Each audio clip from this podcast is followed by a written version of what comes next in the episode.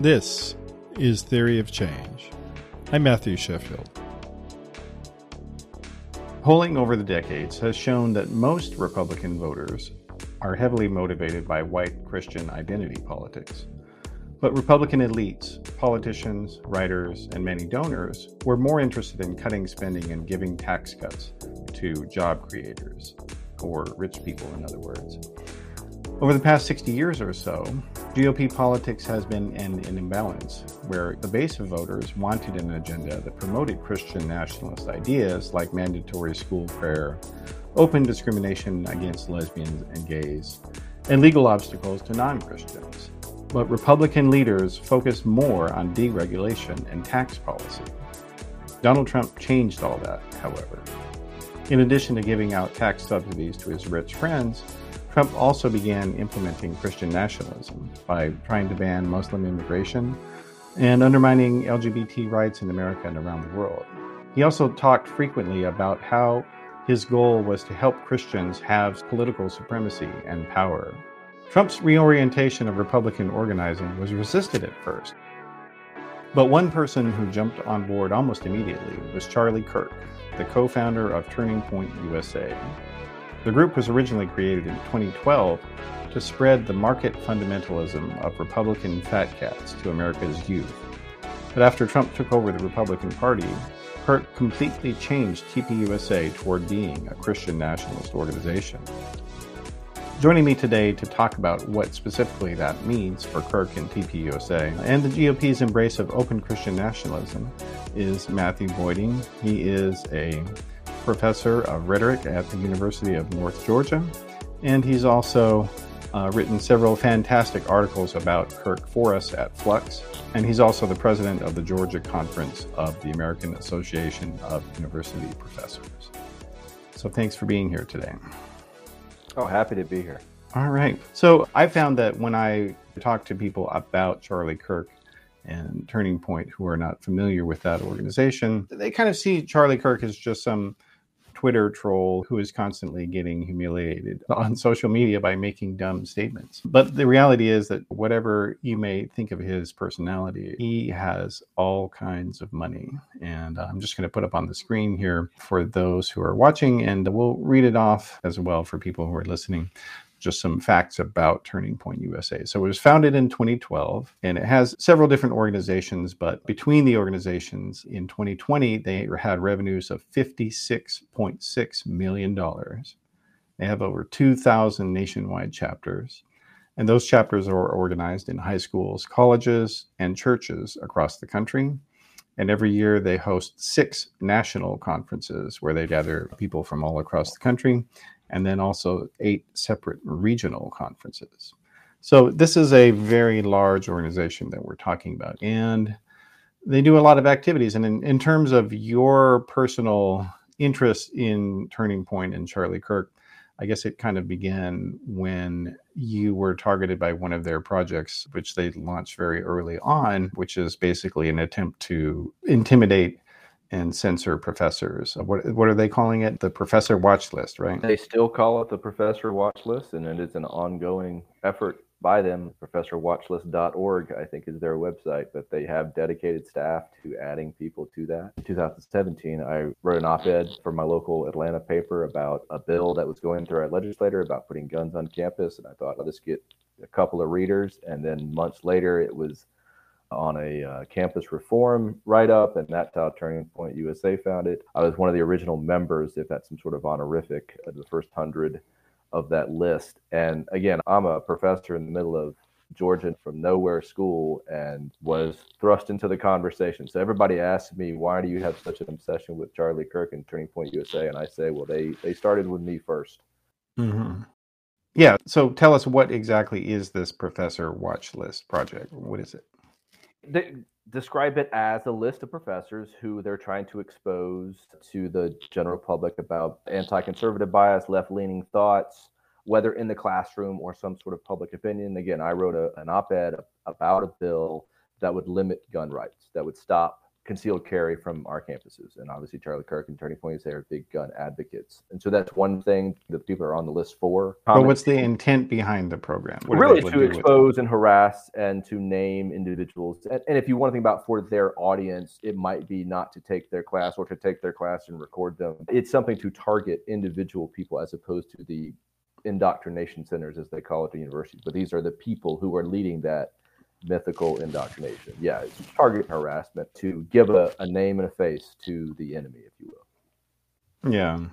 I think you could argue that this list is really an attempt to cancel professors, basically, because there are real financial repercussions that some people have. Oh no, yeah, and they didn't use that phrase to begin with, but that's certainly the effect now. I mean, there are certainly ways in which they try to, hey, write your college and get this person fired. That happens a lot to different people. It hasn't happened to me per se, but other colleagues. And so, yeah, it has become a weapon of cancel culture indeed. And they have many, many weapons in that war. That culture is just so utterly suffused in hypocrisy because Charlie Kirk also is constantly claiming that conservatives are being canceled and their speech is being suppressed and that they are the victims when in fact this organization from its beginning was dedicated to trying to silence and cancel right. people. I mean, it it is both hypocritical but also an interesting rhetorical move to say we are the victims of your thing and that's why we're doing the thing to you that you say we're doing. And uh, I mean, the, the original origin story of, of, Charlie Kirk was that he had a friend who was taking this AP class, and this book was totally against his form of economic theories, would downplayed Reagan's greatness, and then he wrote a, a Breitbart article about it and basically tried to expose here's what's happening in our schools, here's what you should know. And that type of rhetorical move is Charlie's uh, Kirk's bread and butter. Here's the secret knowledge, here's the thing you don't know that's happening, here's the thing that should upset you and this is what the professor watch list is. Here are the individuals on random campuses across the United States who are part of this conspiracy of indoctrination. With cancel culture, you're putting a face and name to what you want people to attack.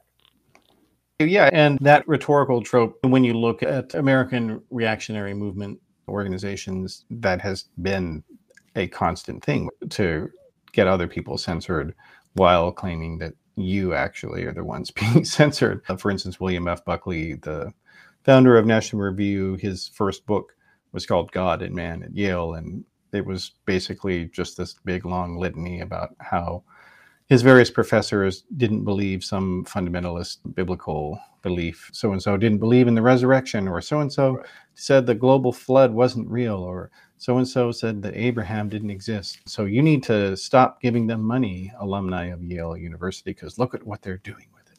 I mean, Charlie Kirk has done that exact thing: is tried to di- divest alumni giving from certain colleges, but mm-hmm. also the idea that somehow there's things that you can't say coming from an organization, Turning Point USA, who started on having free speech balls on campus. You could take a beach ball and you could write whatever you want. That was one of their events.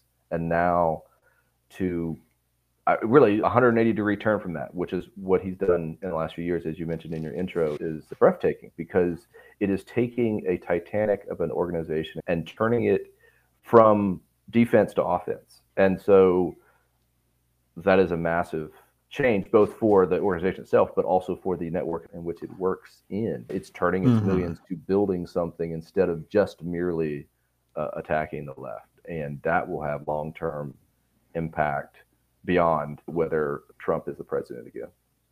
Yeah. So let's maybe talk a little bit more about the origins of the group. So it started in 2012, and uh, Charlie Kirk is seen as the public face of the organization, but in reality, he wasn't really his baby. I don't think you could really say. It was the creation of this other guy named Bill Montgomery. Can you talk a little bit about Bill Montgomery, who he was, and actually he died of COVID last year? Yeah, the origin story and the two minute videos on the Turning Point website of Charlie Kirk doing a speech at a youth government day in April of 2012. That's when he was a senior in high school there in Chicago. And so he has a certain effective speaking style and, and was into politics and had started a previous organization, which I'll get into, but really didn't have a following.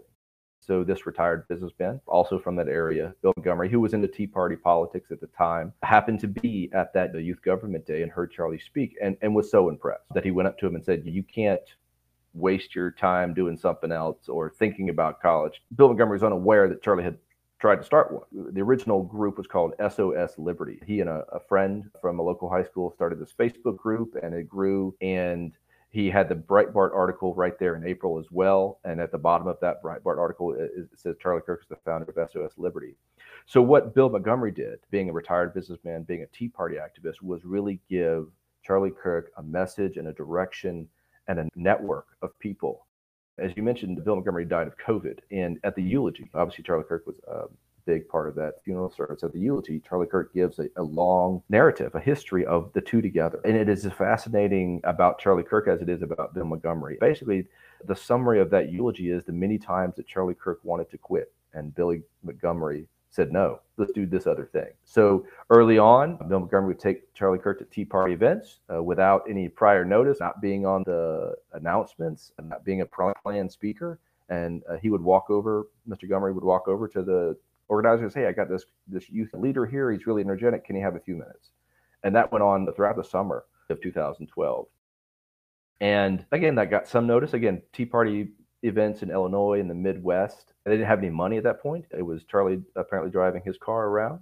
Bill Montgomery wasn't a big donor. He wasn't a multimillionaire. They had a rented garage. I think one of a garage that he happened to own. They were running the, the organization out of that. And so they kept constantly trying to get to these events, trying to get them on Twitter, trying to get the video of them. And of course, the big story is that throughout the summer of 2012, it, it, it wasn't going well. It wasn't building, and Charlie wanted to quit.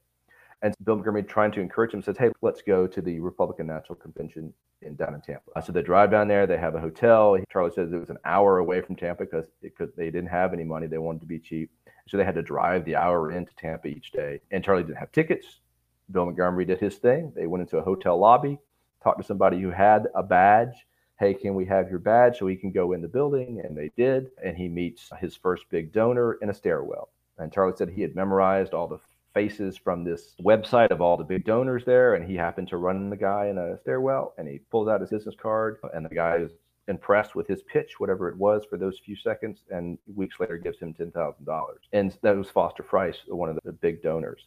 From that moment, still though, Charlie Kirk gets on Fox News a couple of times. He was on Fox News Live from the convention floor with Neil Cavuto. But into the fall of 2012, that $10,000 does help them. But Charlie says in that eulogy, by the winter, by December, they were broke again and they didn't have any direction. They didn't have any events. They didn't have any more ways to get on it. So they decide, hey, let's go to New York and corner Neil Cavuto again and get on TV again. So it was really a series of, of luck, but also Bill Montgomery constantly encouraging and, and pushing Charlie Kirk, but also, yes, when you don't have a platform and you get platformed by Breitbart, uh, Breitbart and Fox News, you're constantly going to be invited back if you do well on them. And he was invited back. I think he appeared on Fox News three or four times that year. It was really can you make the most of the opportunities that you were given? And and indeed, that is, I guess, the origin story of, of Charlie Kirk. Uh, he said it, it took off after that winter, December 2012, and it did. By 2015, which is obviously three years later, they're a million dollar organization,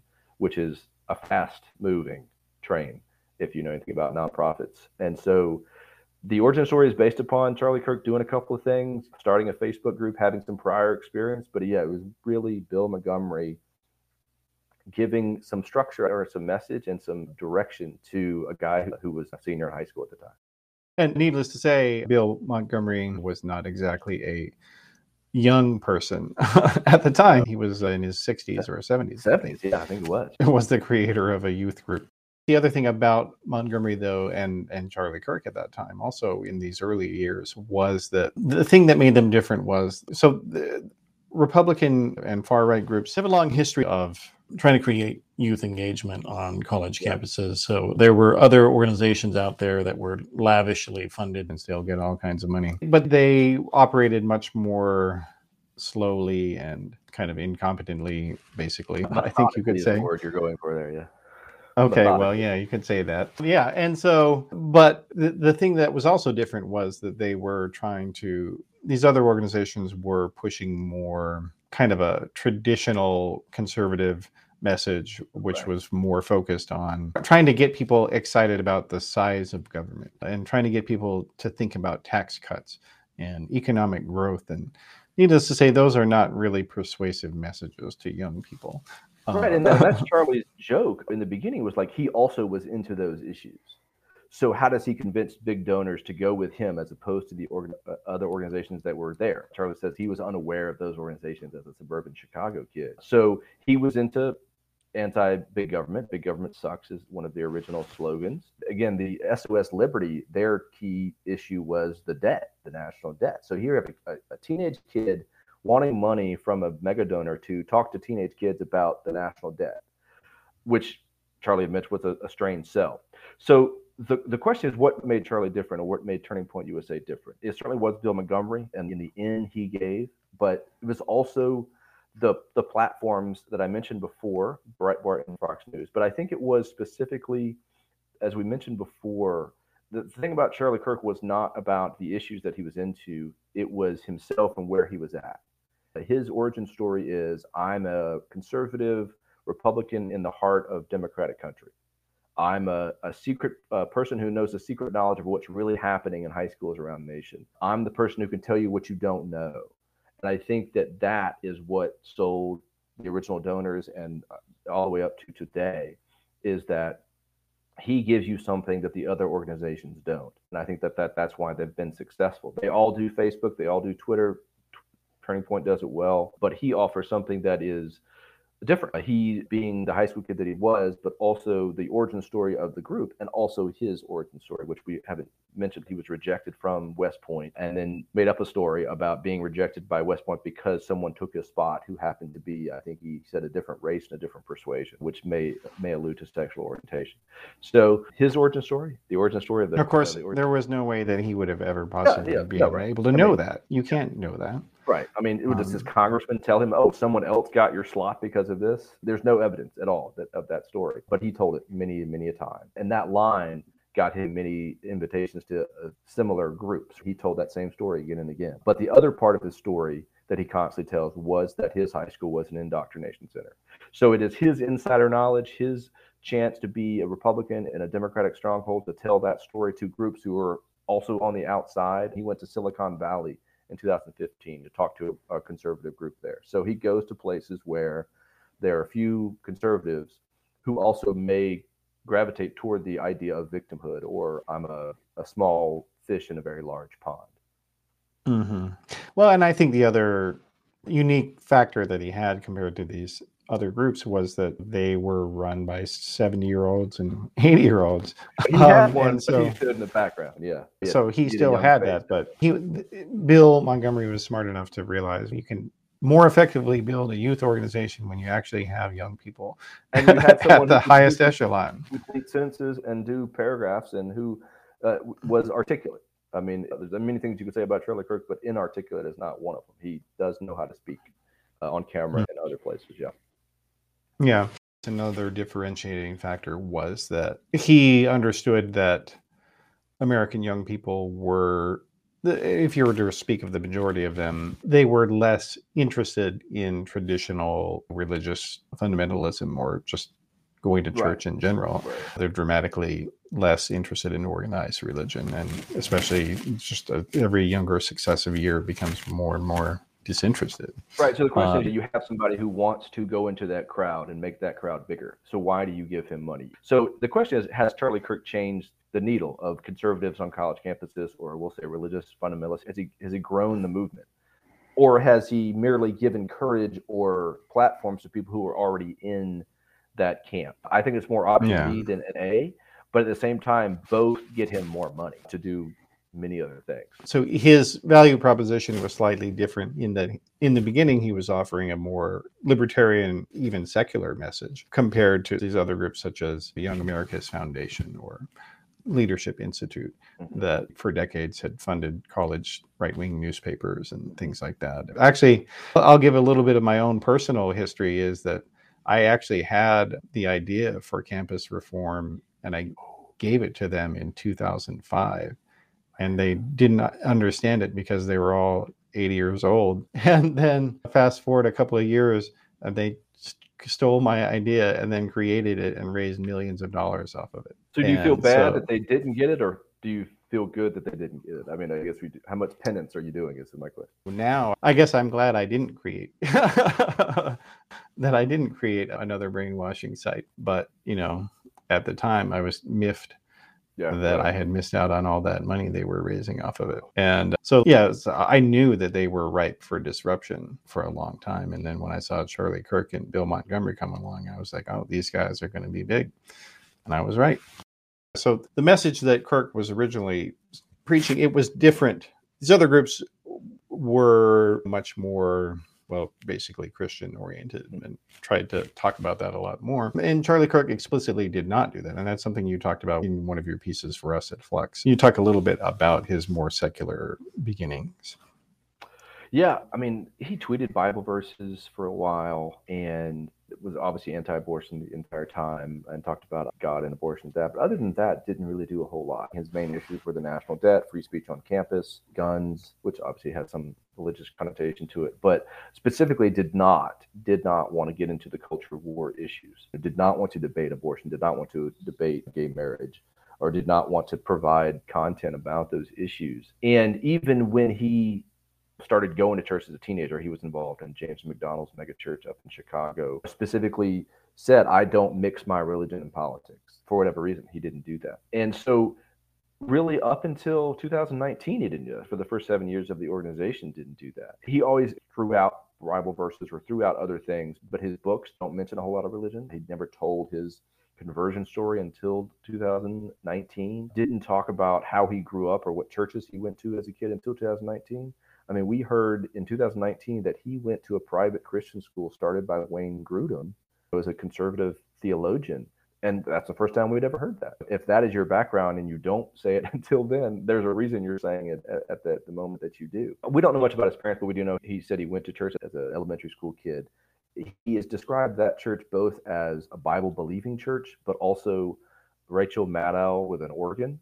So he both criticizes it and said it, it helped start his journey. And so he was secular in the sense that he was involved in a lot of secular issues. He said that was the issues that he wanted to go on because most people in the nation were secular and they didn't really follow or believe in, as you mentioned, all the youth didn't really follow or believe in, trying to make Christianity the moral compass of the nation or the moral legislation of, of the nation. But that did change, partly because of Trump, certainly.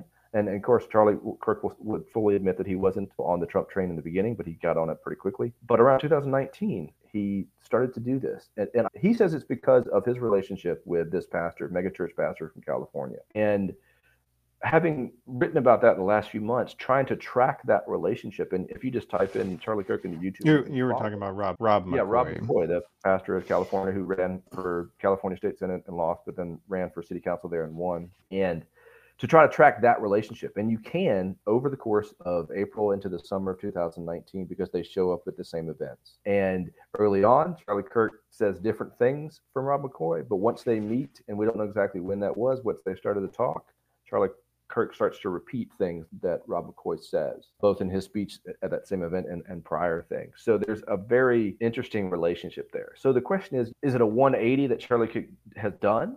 Or was he merely there to begin with and McCoy just pushed him along? You could go both ways on that, but I do think that there was a fundamentally secular nature to what Turning Point USA did before, and, and now it's completely erased. I mean, it's a full on Christian nationalist, fundamentalist culture war. He is talking about issues and terminology and rhetoric that people were using in the 80s. He's talking about traditional family, and the family is the center of the nation. And he talks about having a lot of kids at the Turning Point USA conference a couple weeks ago.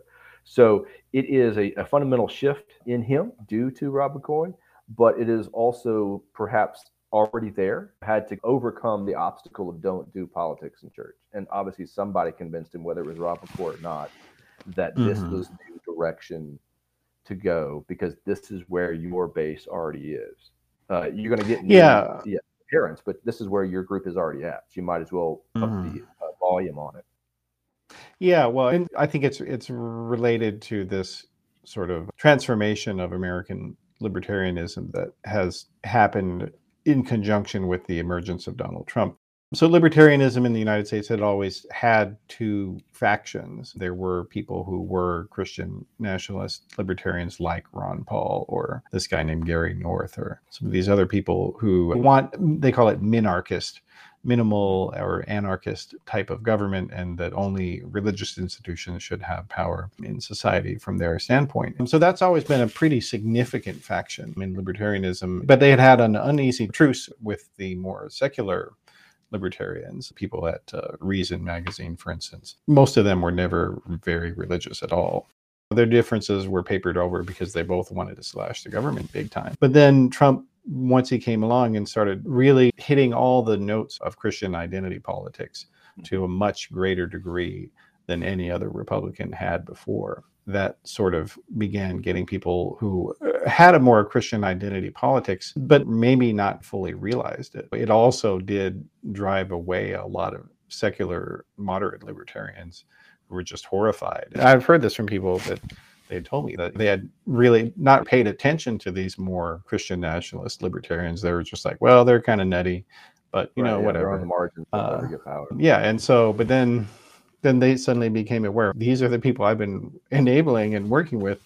Yikes! I'm out of here. There's been kind of this exodus of more secular, moderate libertarians, and it's left now the Republican youth group. So, like when you look at the percentage of people who identify as Republicans, younger Americans, it's just declined significantly, such that the only people who really are willing to be a Republican on campus and identify as such are Christian fundamentalist. Charlie Kirk's telling where the ducks are.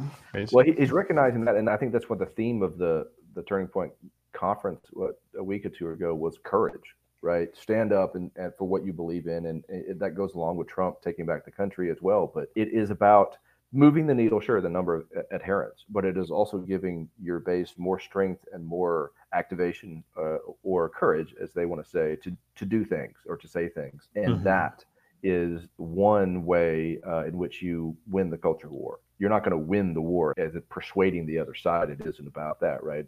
Uh, it is about gaining more fight in your own group. And this is why the Civil War rhetoric out of Charlie Kirk and other people is tremendously dangerous. And they're, they're well, taking, actually, and let's let's yeah. talk about that if we could. So uh, recently, uh, Charlie Kirk yeah. specifically had somebody say that to him. Oh, um, certainly, um, yeah. When can we use the guns? I wrote about that for Flux, and why he got that question is also important. And then on his uh, podcast slash radio show, Charlie Kirk was talking to a guy, I forget where he's a professor at, but a conservative guy who uses the phrase, I think he's a Claremont guy, but anyway, he used the phrase cold civil war. And that's what we're in now. And any phrase that includes the word civil war is, is bad. But you have a constant uh, drumbeat toward what Marjorie Taylor Greene said the other day on Twitter a national divorce. And so Charlie Kirk yeah. is dividing people, and he does it on purpose. He wants people to take a stand, he wants people to be courageous, he wants people to shout what they believe. He isn't quite going toward where the guns are yet. And he said, I don't like that idea when he answered the guy. But at the same time, where else does he think this is going to go? If he's trying to give some sort of intellectual grounding to his movement, going there is going toward an emotion of fear and division mm-hmm. that obviously led to January 6th. Actually, if you don't mind, I'm actually going to play this little exchange sure. that you wrote about. it. So this was a, a, person in the audience. He was speaking in the uh, Boise area of Idaho, and he th- likes to take questions afterward at his event. So I'm going to just scroll over to that tab here and then push play. You're brave. You're brave for what you say and the fact that you stand up there and say it. And I appreciate it. I think we all appreciate it actually, because there's not a lot of people that have the balls to do it. But I want to ask you something a little bit out of the ordinary. So prepare yourself. At this point, we're living under a corporate and medical fascism. This is tyranny. When do we get to use the guns? No, and I'm and, I, and I'm not. That's not a joke. I'm not saying it like that. I mean, literally, where's the line? How many elections are they going to steal before we kill these people? So no, I, I, I no, hold on. I, am no, stop. Hold on. Now I'm going to denounce that. I'm going to tell you why. Because you're playing into all their plans, and they're trying to make you do this. That's okay. Just hear me out. You started with a compliment, so at least give me a little bit. they are trying to provoke you and everyone here. They are trying to make you do something that will be violent, that will justify a takeover of your freedoms and liberties, the likes of which we have never seen. We are close to have, hold on, we are. And he goes on a little bit from there, but it's an yet another instance there where you have Kirk engaging in this tactic, which basically seems to be his go-to rhetorical strategy, which is accuse other people of the things that you yourself are doing.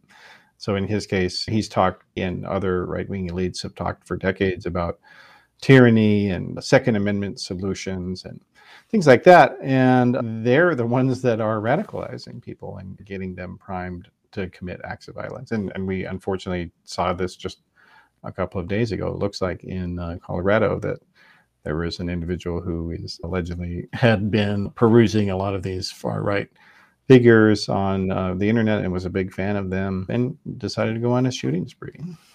Yeah, this is where it's going. I, I, I don't think he doesn't know that. I, I mean, Charlie Kirk's a smart guy. I think he knows that. So that's why he had to say no to this person. But at the same time, as you can see just in that clip, he's like, we're close. They're provoking you, but we keep getting closer to this line. And so the justification of their actions is what they're looking for. So that is what Charlie Kirk's been doing the last several months is finding intellectual justifications for his positions that have switched or that have changed because he's become a Christian nationalist. Uh, or again, Marjorie Taylor Greene's comment about national divorce and finding the anti-constitutional disgrace in the left. It is about finding a justification. And so the guy in the Q&A asking, we have justification we need. Why aren't we doing it? And I say that to bring to a, a video I was just watching today. It was an interview that Charlie Kirk did before Christmas with Human Events. But Charlie Kirk's into Machiavelli, reading Machiavelli. Like, what good can we get from Machiavelli? And the quote he keeps bringing up in that interview, it, it's about a 45 minute uh, interview. We're not going to wait around for a philosophical ideal state. We know what we want. Let's take it. Those are the words that come out of his mouth, uh, not Machiavelli, but also Charlie Kirk. So if you take that with what you just heard in this video, you know why Charlie Kirk is getting that question. You've been saying this all along. We know what we want. Why don't we take it? And so I, I don't think that Charlie Kirk is not aware of that. He, he's aware of that. He might have been aware he gets a question like that. He, obviously, he's well prepared. But at the same time, how does he stop that from happening if he wants it to stop happening? Uh, the end of Christian nationalism is a Christian nation, whether by force or by law or a combination of the two. So if that is what he wants, and he's saying he knows what he wants, why isn't he taking it? And it's that's what the guest is saying. Yeah. Yeah. Right. And it's a reasonable it's a reasonable yeah. question to ask right. at that yeah, point. Indeed. Given what he said. Yeah, and actually, you you shared a, another piece with me before our conversation. This was an interview that uh, Kirk did with this far website, far right website. And he, he talked about how the, growth of, of his organization, and he talked about it as that people are joining our organization because they're looking for a purpose in life. Let me get his exact phrase here. He's referring to people who go to his conferences. There's something deeper happening here, and it's really exciting. And then referring to his attendees, they are looking for purpose and meaning. And when they start to see an organization articulate eternal truths combined with the laws of nature and present day realities, they get really attracted to that. As a rhetorical device. It's a concerning thing to say because basically he's conflating his own personal opinions about religion with eternal truths. And I mean, yeah. therefore, if you disagree with him, then you disagree with God and you're God's enemy. That's basically what this organization is turning into. Certainly. Right. And it's not a cold civil war anymore if you're going to say something like that. I mean, that summary, if you took it out and, and, and took away the label of Turning Point USA, is, is description of a church. Come here, find purpose and meaning. I mean, Purpose Driven Life, famous book written by a pastor. Uh, it is also, ironically, also a, a fairly good description of a university, of a college. And so there are many groups out there, obviously, trying to give purpose and meaning to young people or to college students or to teenagers. And what Turning Point USA is doing now is not merely, we'll say, responding or trying to gain followers. They're trying to sustain their following with purpose and meaning. I mean, obviously, the, the phrase eternal truth both has a religious connotation and political connotation, but to make what you're doing in Turning Point USA to be a divine purpose or, or to be like the meaning of life is to not just nationalize politics or to make identity politics. That is a religious phrase. It's a sacralizing. Steve. Right. Yeah. that- that- Exactly. They're spiritualizing. Yes. Even so, you're Mhm. taking the eternal truths of the Bible and taking the eternal truths of the Constitution and saying they're the same, A- and therefore. and that I am the prophet of them. Yeah, and so I, I think it's it's just crazy making. I saw I tweeted out today that Charlie Kirk's going to join Michael Flynn at whatever his group is event in Arizona in January. Oh, yeah, why not? I mean, that's exactly where it's going. Uh, and you have these Mhm. prophets who prophesize things that happen in QAnon. Well, Charlie Kirk is not predicting things that'll happen, but he is pointing at things in a direction, and that's why he got that question you're pointing at this. Why can't you just say you're pointing at this? Mm-hmm. And so it is sacrilegious. It is, it is anti-Christianity, obviously, but it, it takes what people hold dear, and many people hold politics dear, but they can separate it, and that's what he did for quite a while. But what he's hold dear and making it into politics, which is obviously reflecting or affecting back upon the religion. And this is the fundamental issue we hear in churches, and especially evangelical churches. Don't let the world affect the church, and it always does. And I don't know why people don't see it. At these Mm. church events that he has, what are they not seeing? That there's a, a politician doing a platform dump speech in your pulpit, and you're just blinded to it, or or you want it. I mean, I, I think Yeah. that's the easiest answer and the most accurate. That's what they want. They know what they want. Mhm. Why don't they take it? Yeah. As concerning as all this is, and as much money as he's swimming in, it seems like the reaction among a lot of people on the center left to the rise of Charlie Kirk and institutionalized outright Christian supremacism. A lot of people on the political left don't seem to be particularly concerned about it, I would think. Yeah, I mean, we've that's- had many people criticize the press for not recognizing the threat to democracy, and people criticizing the left for not being as good as the right in in type of this organizing. They they they see it as a, a political partisan threat, but not a anti-democratic or even anti-truth. What what level are we now putting this at? Turning Point USA is an anti-what group? Anti-freedom and anti-America. I mean, if, if we're going to do a civil war, then obviously you're suggesting there should be more than two Americas. So if you're not taking that seriously, and you're not taking the 56 million dollars that will only get bigger, and if you're not taking the 10,000 people that showed up in Arizona for their conference seriously, you really need to, I don't know, either come from outside and turn on the TV or something. It is not just a fascinating thing, it is a thing. And uh, the question always for me is since I'm a college professor and I'm on this list, do my students in my classroom know who this group is and do they care? I think if you, again, you flashed a picture of Charlie Kirk, they would say, yes, we know who that guy is. They're probably not as aware of, of the group, but they understand what the group is going after. I think we're all aware of that. And so to put a face to it, they would get that pretty easily. But I think the more that he goes into these churches, the more he's going to spread and beyond the demographic that he was originally targeting. I mean, this is a, I wouldn't even call it a political party. It, it, it's a national organization with so many platforms for so many different demographics that I, I used to think that he would had he had to give it up because he was getting older and it was a youth group. No, he can be in charge of this for a long time. Yeah. I think in a lot of ways you could see what Turning Point is turning into as kind of the fantasy scenario of the John Birch Society in their heyday in the 1960s and 70s. And he's doing it. He is doing it. So the Birch Society in the 70s, they organized a lot of these conferences, very similar type events that brought together politicians and religious leaders and they were making all kinds of money. But eventually after ronald reagan got elected he wasn't particularly fond of them so he didn't really have his people show up at these events. But now that thin dividing line that existed between institutional republicans and these reactionary groups is basically gone Yeah, you um, don't have the, certainly we see that with Donald Trump Jr. and some Oh, of these yeah. other people who are just in thick with. Yeah, and you don't have the. If I remember my history quick, it was Buckley who you know told everybody to ignore the Birchers, put them in their place, and to eliminate them from the conservative movement. You don't have that now. You don't have anybody that can do that. And he was only targeting their leader. He didn't do anything with the group Right. itself. Yeah. Um, So I mean, you don't have fact, actually- anybody that could do that. I mean, just you think about Trump and the vaccine coming in, you know, to go get vaccinated, and we built a vaccine in his own group booing him. I, I don't know how you would have anybody that could say, "Don't do Christian nationalism." I mean, yeah, there are Christians who say that, and there are Republicans who say that, but they're they don't have much of an, an audience or an effect.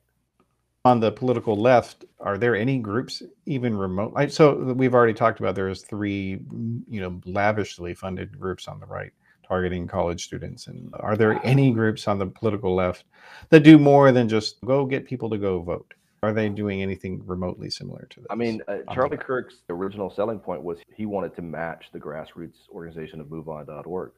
I haven't heard. I mean, I just watch news every day. I haven't heard from MoveOn.org in a while. So, if there's a youth group out there, I'm unaware of it. I mean, I'm not into Democratic politics, so I wouldn't know the ins and outs. But no, I can't think of a group that's out there doing that. What he's doing, It- which is weird like- because there's Yeah. so many students who would absolutely love to do something like that. they're assuming college students are 85% Democratic, so we don't have to organize them. Well, that's exactly why Charlie Kirk exists. That he could go for the 15%, but because you're not organizing the 85, I can do way more with my 15 than you can do with your Mhm. 85. Yeah, if he can get 90% of that 15 to vote, hmm and more than half of the 85% don't vote, then those groups kind of cancel each other out. Yeah, and that's that's Um, the margin thinking that got Trump elected, right? He just needed to push the white voter percentage point five or six points up. Go find people who had not voted, who wanted to vote, or who need to be energized to vote, and just move that percentage up a bit higher, and you win states after state. And Biden took away from that. So Kirk is taking that percentage back up. He may not be changing again, the moving the needle of the number of conservatives on a college campus, but he has 3,000 in a megachurch voting. So he doesn't need to move the needle that much on a campus or on general college kids. As you point out, the numbers are going down anyway. So he is activating the people he has, and that is uh, the Christian nationalist movement is to find people who already are Christian who could go toward that. Yeah, and that message is also different and better from a marketing standpoint for uh, reactionary economic viewpoints because this Christian nationalist message actually can have some appeal to Hispanic or Black young mm-hmm. people who are very devout and politically independent or non attached. But if you tell them this is what the Christians are doing, then a certain percentage of them might go along with it, especially if they didn't have any sort of connection with a, a, a Black church and that history of explaining to them about how Black people got their rights in the South was through churches working against right wing forces. And it actually is working. Trump increased his percentage. He had the highest percentage of, of black votes for Republican in decades and increased his Hispanic vote percentage significantly. So these That's are all trends. Arizona. You asked the question before why he made his headquarters in Arizona. Obviously, it's the governor there, Doug Ducey, conservative guy, but it's a purple state, and there is a wide margin there to infiltrate. Yeah. Well, and I guess let's maybe, before we wrap up here, let's also talk about. So, as Charlie Kirk uh, is radicalizing his organization significantly and this hatred and anger against the rest of America, to some degree, you could argue perhaps that he's doing this not just because he wants to, but also because he's facing a real pressure on the far right from this guy named Nick, Nick Fuentes, who made significant inroads in Turning Point chapters across the country and has his individuals show up at Charlie Kirk events. Let's maybe talk about that a little bit. It, it's hard to tell how much impact uh, Nick is having on Turning Point because we don't keep membership rolls or the numbers. But the one issue that Fuentes and the American First Movement went after Charlie Kirk about when Charlie Kirk made some flippant comments about green cards and college graduates who are immigrants. And then two, three weeks later, he had to apologize and, and walk that back and become even more far right on immigration. And that was what, 2019? Yeah, and I actually wrote about it, so I'll, I'll post the link i- is there more than one issue that they were pushing him on? They pushed him on gay marriage. He really promoted his gay staff there for a while, and now not so much. And he's a firm believer in one woman, one man marriage. And so, is he doing it as an effect upon them, or is he doing it to expand his university? It's obviously both. But at the same Mhm. time, he doesn't use the phrase "America First quite yet. I don't think. but at the same time, he's pushing those issues. It is quite interesting to see the people that he does interviews with.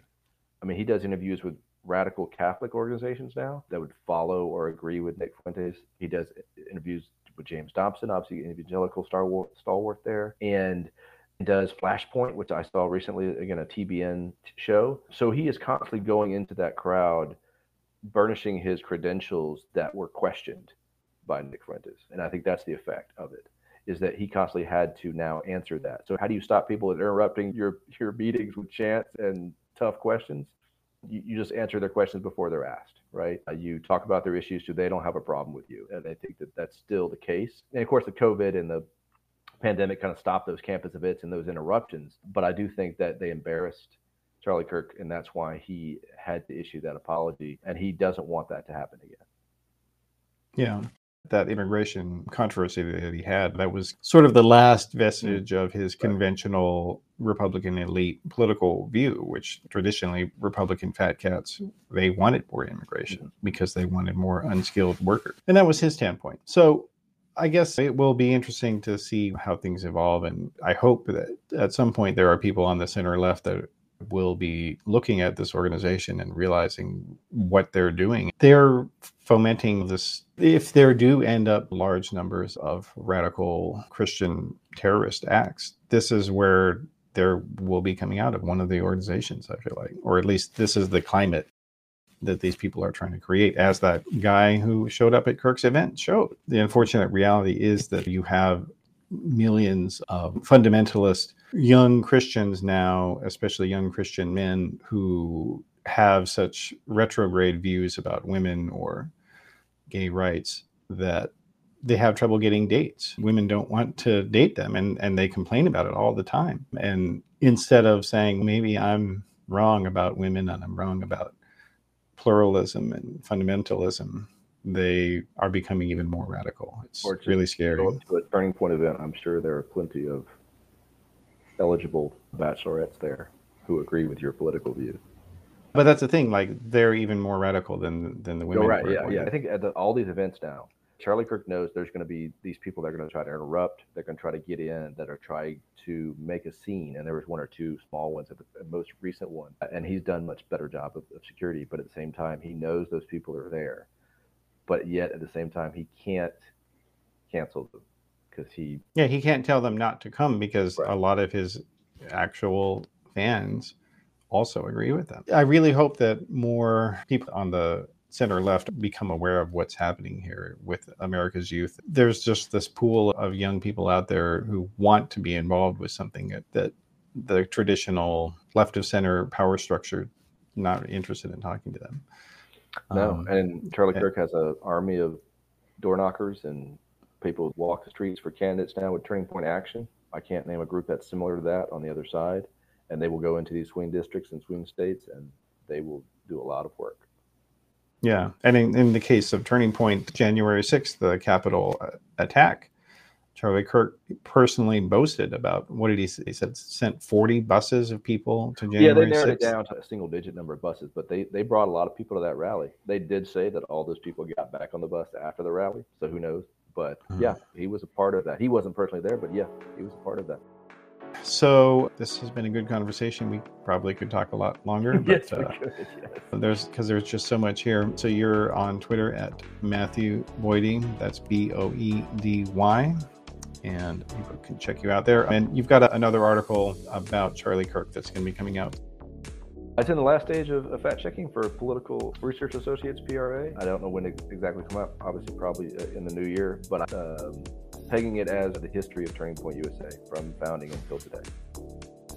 Okay, all right. Well, excellent. We'll look forward to seeing that, and I'll try to get that into the show notes later when that does come out. So uh, please do send that my way. That's our show for today, and thank you for being here. I wanted to remind everybody that Theory of Change is part of the Flux community media network. We've got a bunch of different podcasts and in-depth articles about politics, religion, and technology and media and how they all intersect. So please do check it out.